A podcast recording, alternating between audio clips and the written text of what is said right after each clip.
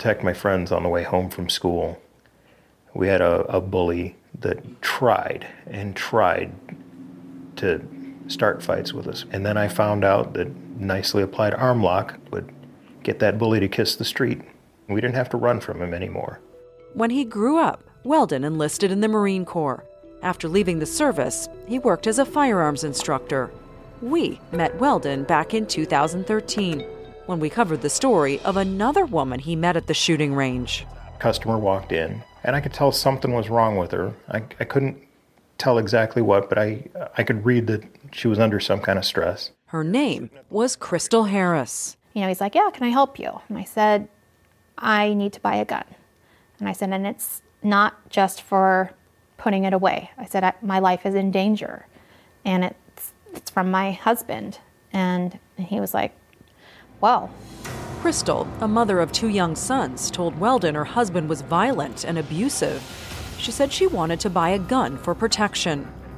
So at that point, I asked her, Are you prepared to kill him? Because that is a very real possibility. You know, if it's his life, your son's life, or your life, then you have to make that decision. And after a few moments, she said, Yes, if I have to. Weldon took Crystal under his wing, taught her to defend herself, even in stressful situations. This guy sounds like he was actually looking out for you a little bit. yeah, somebody who's in the business of saving lives and, you know, a, a warrior and a hero and that type of mentality. Yeah, he wanted to help me. At home, Crystal also helped herself, used a mini cassette recorder to gather evidence against her husband.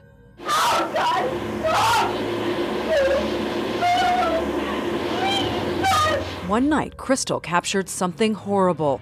She said it was audio of her husband raping her.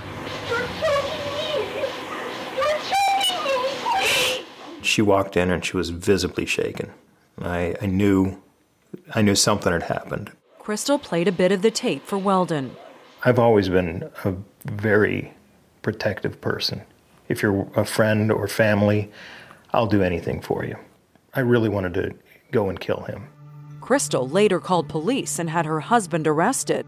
When he made bail, she called Weldon, who came to her house and helped Crystal figure out the safest places to hide if her husband returned. Checked out the entire house top to bottom. Told her some defensible spaces. Crystal never did need to use her new gun. Her husband was convicted of a forcible sex crime and spent five years behind bars.